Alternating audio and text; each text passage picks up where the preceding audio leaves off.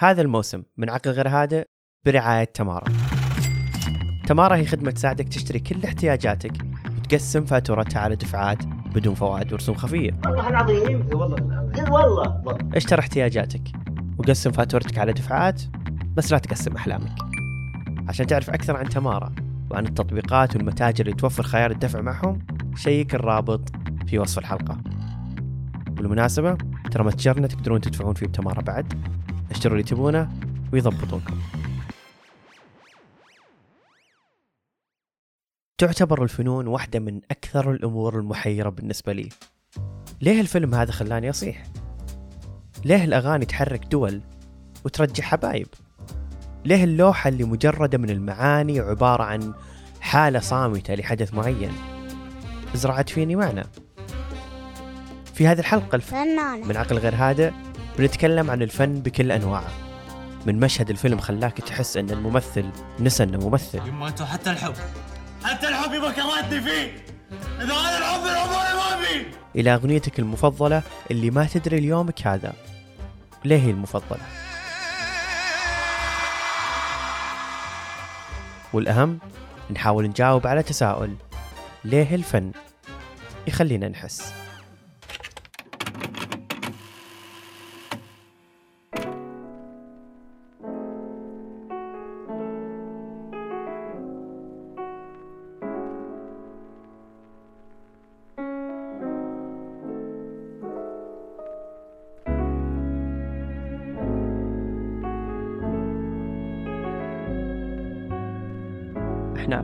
مخلوقات من قصص. أرواحنا مليانة قصص.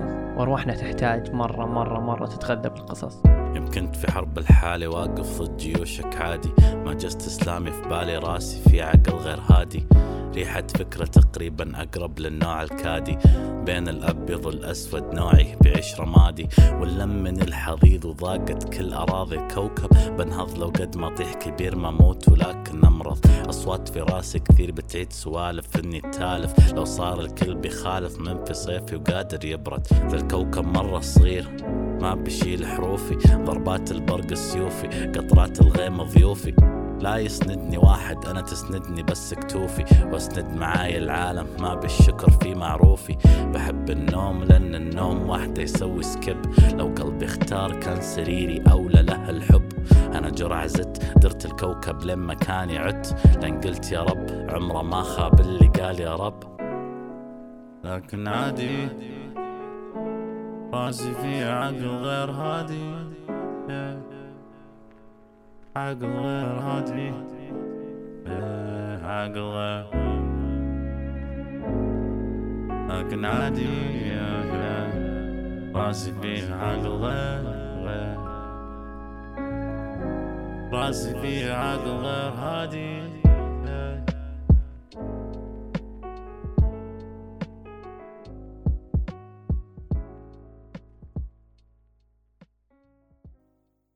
أشوف الكتابة هي أم لكل فن لأن دامك تملك لغة تواصل فأنت قاعد تقرب للفن اللي تبي توصله للعالم. حتى لو فنك ما يحتاج الأحرف والكلمات والجمل التواصل هنا لا يعني تواصلك مع الآخرين فقط لكن الأهم في كل فن هو لغة تواصلك مع نفسك. مثلا لما تبي ترسم فأنت قاعد تعكس الأحرف والتعبير اللي في مخك وسواليفك مع ذاتك فقاعد تكتب بس بدون حبر وورق قاعد تكتب في ذاكرتك وروحك وبعدين تعيد تشكيل النص هذا اللي حتى لو كان ضبابي على هيئة شيء ملموس مثل لوحة وألوان نحت موسيقى وغيره. فعشان كذا بالنسبة لي كل عمل فني أساسه هو اللغة.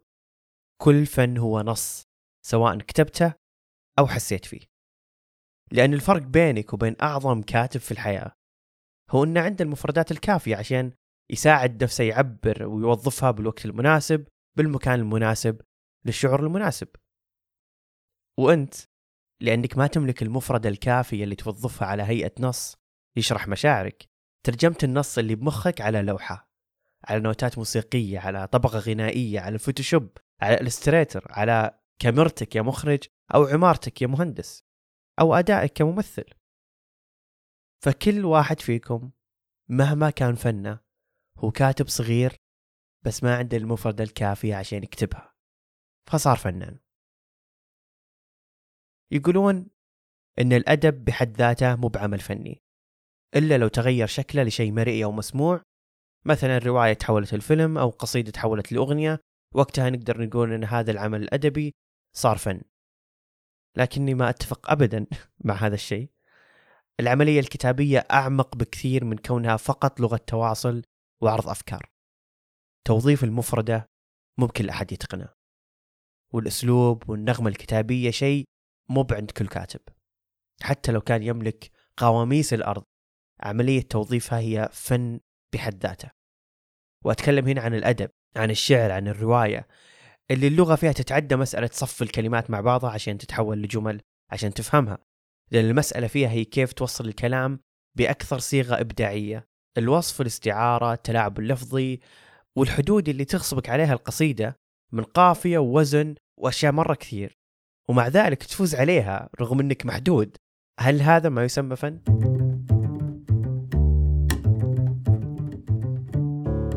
اسمعوا معي الشاعر العظيم السوداني محمد عبد الباري وش يقول في قصيدة تقرير الوحشة؟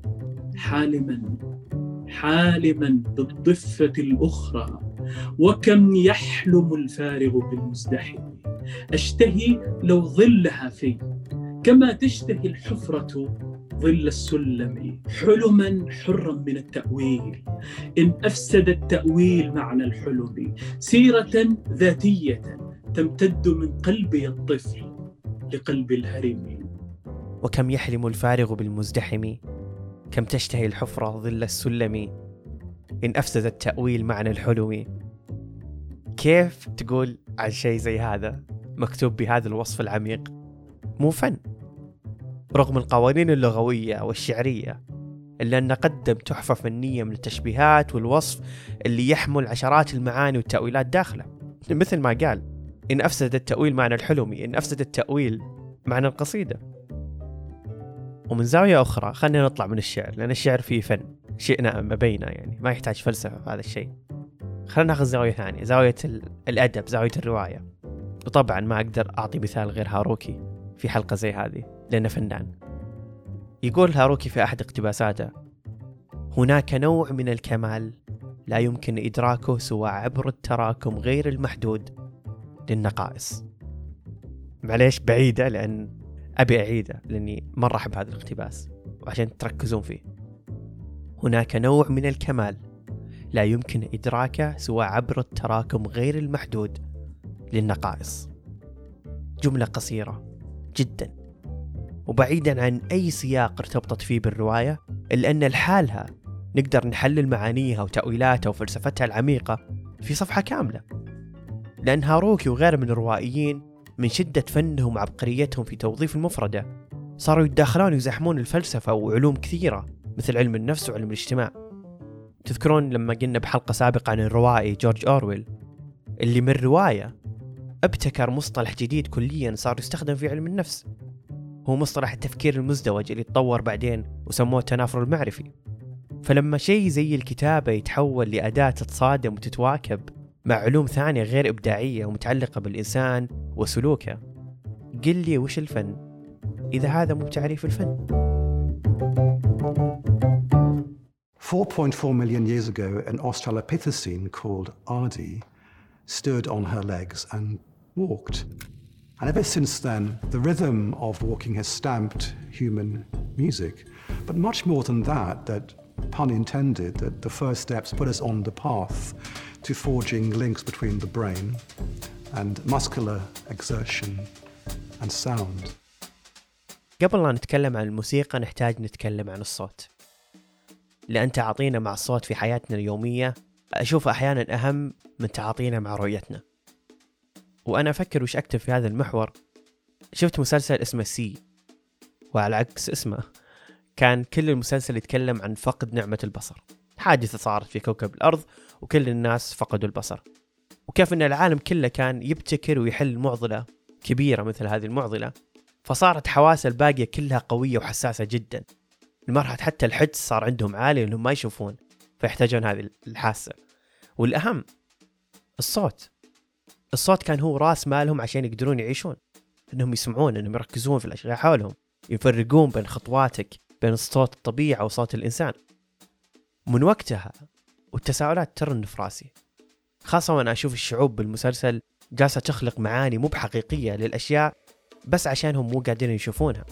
جنبهم السيارات بس ما يدرون وش هي. جنبهم الملاهي والمباني بس ما يدرون إيش معنى هذا كله. لدرجة أن القنابل كانوا يسمونها الرعد الإلهي لأنهم ما يدرون إيش طبيعتها. فتعريفهم لها كان بسبب الصوت اللي يشبه صوت شيء يعرفونه اللي هو وشو؟ الرعد. وكانوا يستخدمون دلالات صوتية حتى في تواصلهم الحربي. تواصلهم مع بعضهم. آه مثلا اسمعوا معي كيف يعلمون أصدقائهم أنهم موجودين ومو بأعداء. واسمعوا كيف يعلمون أحد وين مكان يدهم عشان يمسكونها ويقربون منهم. News from the Sungrave, Your Majesty.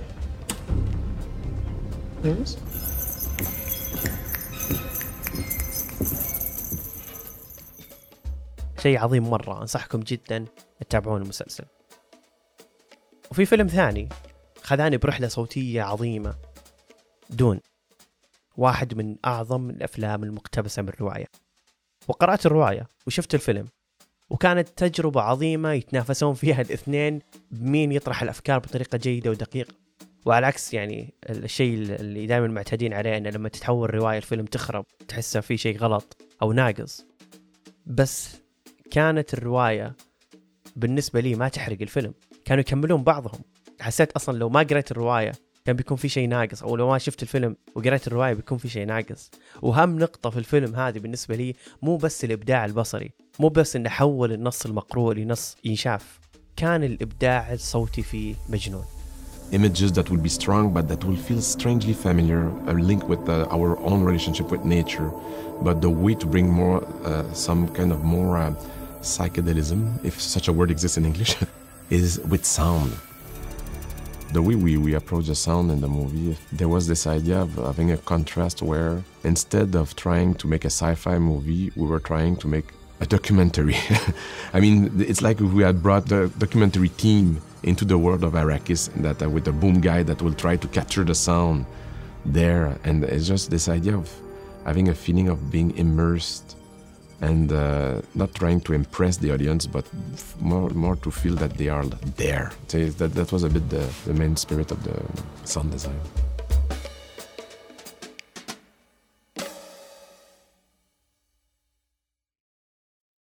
الصوت اللي سمعتوه في بداية المحور كان لباحث في الموسيقى من جامعة ليفربول كان يتكلم عن الخطوة الأولى اللي خطاها البشر على الأرض وإن هي كانت الإلهام الأول اللي خلانا نكتشف الموسيقى.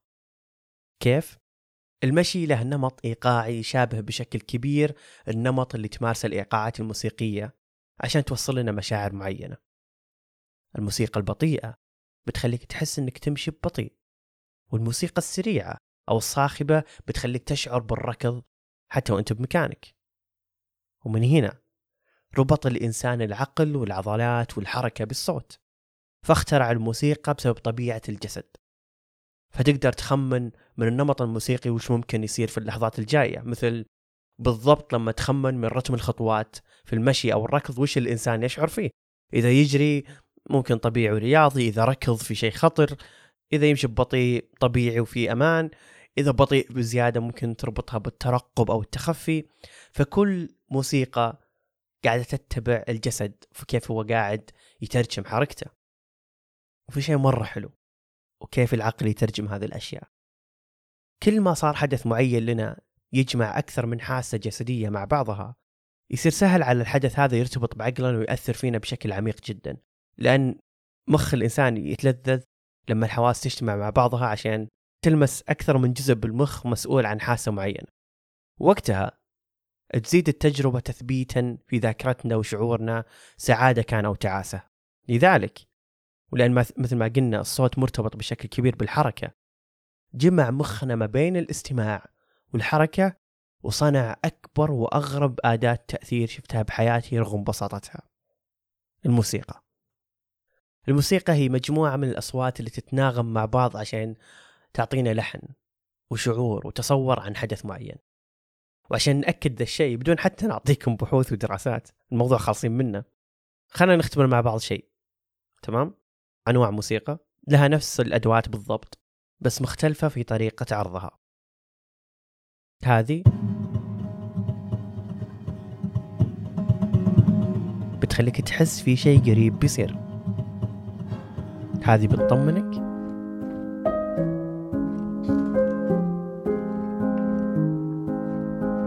هذه بتحزنك.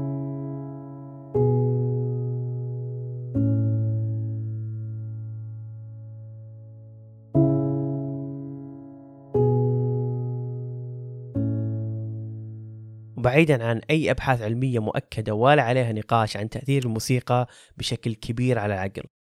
بطريقة تخليه يستمر في فرز هرمونات كثير تزيد من شعورنا بالسعادة والحماس والتحفيز. واحدة من أكثر الأشياء ارتباطا بالذاكرة وحفظها.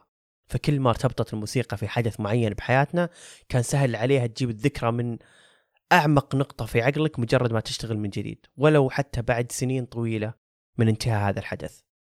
كلنا عندنا الأغنية هذيك اللي مجرد ما تشتغل حتى نغمتها الأولى بدون ما يتكلم المغني تلمس شيء فينا قديم سواء يفرحنا ولا يحزننا. بعيدا عن هذا كله خلنا ننسى العلم ننسى الهرمونات ننسى خلايانا ونركز على الإنسان كسلوك. الموسيقى تجربة اجتماعية تخلينا نفهم بعض حتى لو ما أسعفتنا اللغة لأنها واحدة من أعمق أدوات التواصل اللي تربط البشر مع بعضهم. في فيلم شفته قريب في السينما كان يحكي تاريخ الصنعة وتطورها خاصة بعد ما وصل الصوت للسينما متأخر لما دخل أسلوب الحوارات المسجلة بين الممثلين بعد ما كانت الحوارات وحتى أفكار الشخصيات تنقال بشكل مكتوب على الشاشة. فحرفيا فيلم بس فقط عبارة عن موسيقى ونصوص تنكتب على الشاشة بأسلوب بطيء ومشاعر متأخرة جدا ولا أتخيل كيف أصلا كانوا يستمتعون فيها. فعرض هذا الفيلم الصوت كمرحلة انتقالية كبيرة في عالم السينما. مرحلة جابت ممثلين جديدين للساحة ومرحلة اقتلت ممثلين بعد ما عرضت بشكل كبير ضعفهم الأدائي اللي كان فقط مقتصر على تمثيلهم الجسدي. فلما دخل الصوت كثير منهم كان فاشل جدا بالحوارات أو حتى ما مو بقادر يحفظ النص حقه. فماتت موهبته وشهرته بس عشانه ما يعرف يسولف. فكانت الفكرة هذه مثيرة للاهتمام لأنها ادمجت أهم عناصر التجربة والحواس البشرية مع بعضها. سواء لك كمشاهد لما تشوف وتسمع في نفس الوقت عشان تحس بشكل كامل وبعد كممثل. لما تستخدم جميع حواسك عشان تخلق تجربة تمثيلية عظيمة لغة جسدك لغة خطابك أمام الكاميرا عشان تحس بالدور وتخلينا نحس فيه. فبشغل لكم واحد من أكثر المشاهد اللي توترت فيها من يوم عرفت شيء اسمه أفلام. اسمعوا. Fuck it! There's so much I didn't do. Thanks for that. You're welcome. I can't believe I have to know you forever. Oh, you're fucking insane. And you're fucking winning! Are you kidding me? I wanted to be married. I'd already lost. You didn't love me as much as I loved you. هذا مشهد من فيلم ماريج ستوري ما أتوقع بيجي اليوم اللي أستوعب فيه وش كان بمخ آدم درايفر وسكارلت لما سووا هذا المشهد. وش الشيء اللي سحبهم من هناك وخلاهم يتقنون المشهد بالطريقة اللي توتر هذه؟ رغم إنهم عاطفيا لا يملكون أي مشاعر تجاه بعضهم. حولهم مليون إضاءة حر فطيس كاميرات مايك فوق راسهم وكل شوي المخرج بيقول كت ومليون إعادة وقاعدين يحاولون يحفظون النص ويعيدونه في مخهم وتقمص شيء ما يشبههم. ومع ذلك انعزلوا عن كل شيء حولهم. وطلعوا من ذواتهم عشان يصيرون ببساطة. فنانين. وعلى فكرة التمثيل مرتبط بشكل كبير جدا في علم النفس وسلوك الإنسان. واحدة من أهم الأشياء والتقنيات اللي الممثل لازم يعرفها عشان يتقن دوره. لازم يفهم الإنسان عشان يصير فنان. لأن أنت مو فقط تأخذ النص وتلقيه. أنت جالس تعرف دوافع الشخصية ومشاكلها وعللها وأحلامها ومبادئها وقيمها. وكأنها شخصية حقيقية قدامك. وفهمك لها. يعني تلقائيا تعاطفك معها بشكل ما حتى لو دورك شخصية شريرة ومو طبيعية. عشان كذا أقول لكم التمثيل موضوع عميق ويحمس ويخوف في نفس الوقت. في مدارس كثير لفن التمثيل. وكل واحد فيهم له فلسفته ودواعيه ومتى يستخدم. لكن خلينا الحين نركز على اثنين منهم. الأول هو ال acting mode أو ال surface acting السطح.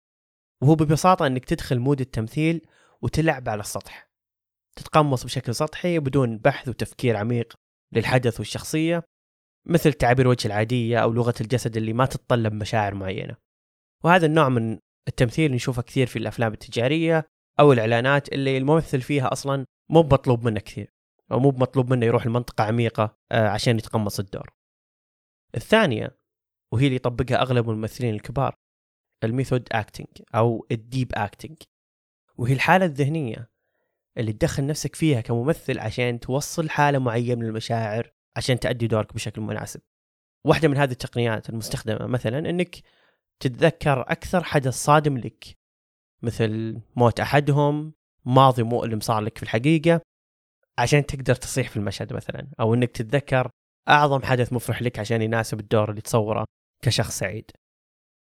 المخيف في أسلوب ال method acting رغم إنه هو اللي يخلينا ننبسط لما نشوف فيلم هي إن التعمق الكبير فيها يخليك في حالة تنقل مو بصحية ولا عقلانية ما بين مشاعرك. تلقاك في ثانية واحدة تكون في أعمق نقطة من ماضيك المؤلم عشان تجيبها على السطح وفي ثانية بعدها ترجع للواقع لما يقول آه، المخرج cut. الشفتات هذه ما بين المشاعر فعل مو طبيعي مو مو بشيء الإنسان متعود عليه. وطبعا مجرد ما تغرق فيه تضيع. كثير ناس غرقوا لدرجة أن فلتت حياتهم منهم من كثر ما هم ممثلين رهيبين. لأن احتراف التمثيل وحبك الكبير له ممكن يوديك لمكان مو بطبيعي تكون فيه.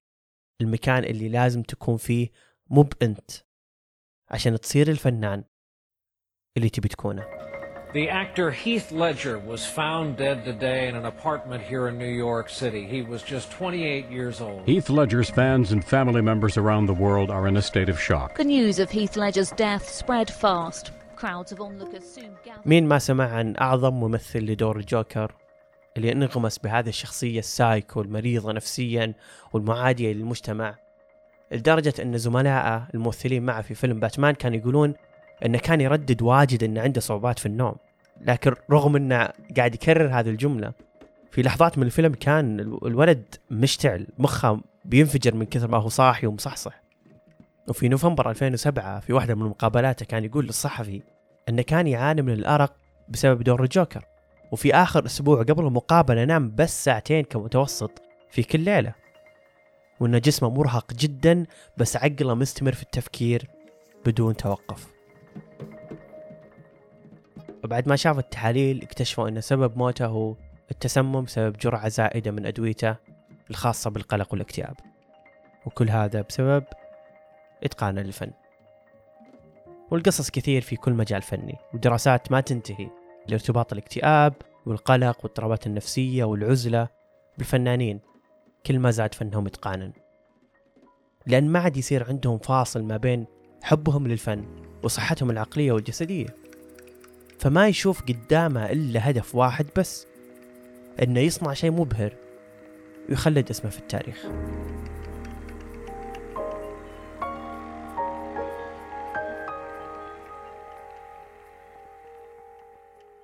بعيدا عن الجانب الكئيب من الفن يعتبر الفن واحد من أكثر الأمور متعة بالنسبة لي لما أقرأ عن قدرته على علاج بعض الاضطرابات النفسية. الموضوع هذا مرة مثير للاهتمام ولا تكتفون بالحلقة هذه كمرجع للموضوع ابحثوا واقروا وشوفوا قد إيش الفن قادر يخلي حياة إنسان ما أحسن. يعتبر العلاج بالفن واحد من المنهجيات المستخدمة عشان يخففون أو يتحكمون ببعض الأعراض المصاحبة لبعض الاضطرابات النفسية. مثل القلق والإجهاد الفكري أو حتى بعض حالات التوتر الجسدي الناتج عن القلق. لأن واحدة من الخطط اللطيفة والممتعة اللي ممكن يمارسها المعالج النفسي مع مراجعينه. ورغم بساطتها وقلة مجهودها إلا أن تأثيرها مباشر ولو كان لحظي بس أنه قادر يغير شيء داخلك.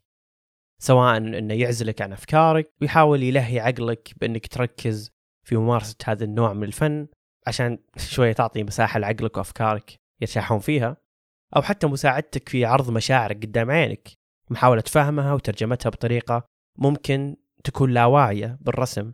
لأن أغلب اللي يرسمون مشاعرهم تكون في حركة لا واعية مخك قاعد يخليك ترسم هذا الشكل اللي ممكن حتى يكون ما له معنى بس إنه يعكس مشاعرك.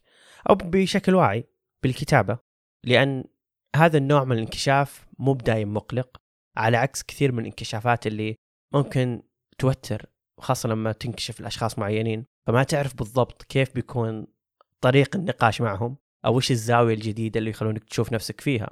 وهذا طبعا أحيانا صحي أنك تشوف نفسك بزاوية توترك. لكن الفن واحد من الأدوات اللي ممكن تلجأ لها كبوابة بداية للنقاش والانكشاف مع نفسك. فتشوف نفسك قدامك حرفيا ومشاكلك ومشاعرك على هيئة كذا فيزيائية تستشعرها وتدرك حجمها سواء كبير أو صغير. وقتها يجي الدور عليك لما تكون مسؤول تعطي ردة فعل حقيقية وراغبة بالتغيير لما تعرف بالضبط ليش أنت تحس باللي تحس فيه. أم وأكيد كل أحد راح يراجع في عيادة نفسية قد مر عليه هذا الطلب أنه يكتب يومياته ولا يرسم أفكاره. فلما يقول لك أخصائيك النفسي سوى هذه المهام السخيفة تكفى سوها أدري تقهر. لما تدفع 300 ريال 400 ريال على الجلسة بعدين يقول لك اكتب يومياتك وأنت تقدر تشتري دفتر وقلم من جرير. بس ما عليه. هذه الخطوة الأولى.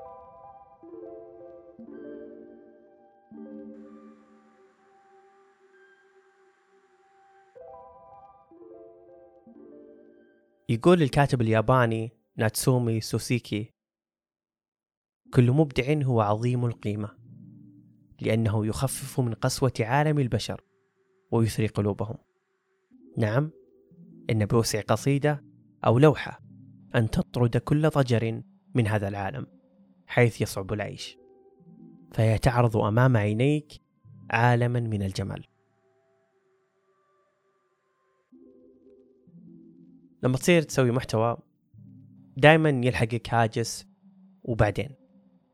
وش أقدر أسوي شيء جديد عشان أستمر في إبهار نفسي وإبهار المستمعين كوننا مجرد بودكاست يخلي خياراتنا بالإبداع والفن والتطور ضيقة أو قليلة. خمس سنوات جربنا فيها كل شيء طورنا الحلقات قصرناها حلقات ممتعة وتضحك حلقات عميقة تصيح حلقات لحالنا وحلقات مع ضيوف. بس للحين فينا شيء متعطش للوصول. شيء يبي أكثر من مجرد استماعكم لنا. شيء أكبر من مجرد تسجيل حلقة ونشرها بعدين نركض نكتب نص الحلقة الجاية. قدرنا نوصل أفكارنا بالصوت لحوالي عشرة مليون استماع. بس حسينا هذه السنة ما يكفي. ولأننا نحب الفن ونحب نشرح نفسنا فيه والبودكاست هو نوع من أنواع الفن اللي وصلنا لكم وصلكم لنا. قررنا نسوي معرض فني للبودكاست. أدري يبي لها كم ثانية استيعاب؟ إيه بنسوي معرض فني بلوحات فنية احترافية وحصرية لأول مرة تعرض من فنانين عظيمين تعاوننا معهم لأنهم ببساطة يشبهون أفكارنا. سمينا المعرض بديهيات. بيكون في عشر لوحات تحكي قصص وقضايا أهم عشر حلقات في البودكاست من بدينا في 2018 وبعيدا أننا موجودين في كل مراحل تجهيز المعرض إلا أننا متحمسين جدا نشوف الأعمال على أرض الواقع. متحمسين نشوف البودكاست وأفكاره بشكل فيزيائي. مو بالصوت في أذانيكم. مو بس تنبيه في الجوال. مو بس عداد ثواني تتمنونه ما يخلص. نبي البودكاست يلمس شيء جديد فيكم من خلال الفن. ما تتصورون قديش تعبنا لين ضبط المعرض؟ كل هذا بس عشان نبهركم بشيء يوازي الخمس سنين اللي استمرينا فيها بصناعة المحتوى خلف المايك وداخل جوالاتكم. متحمسين نشوفكم؟ ومتحمسين تشوفون حلقاتكم المفضلة مترجمة على هيئة لوحة فنية. تحصلون رابط التذاكر والتفاصيل الإضافية في وصف الحلقة. بس والله نشوفكم في المعرض عشان تكمل حربنا الوحدة. والآن أخليكم مع إعلان المعرض. أنا مبارك. ينتابني أحيانا الخجل من تكرار هذه البديهيات لكن على الأرجح أن أحدا اليوم لم تعد لديه حاسة إدراك البديهيات.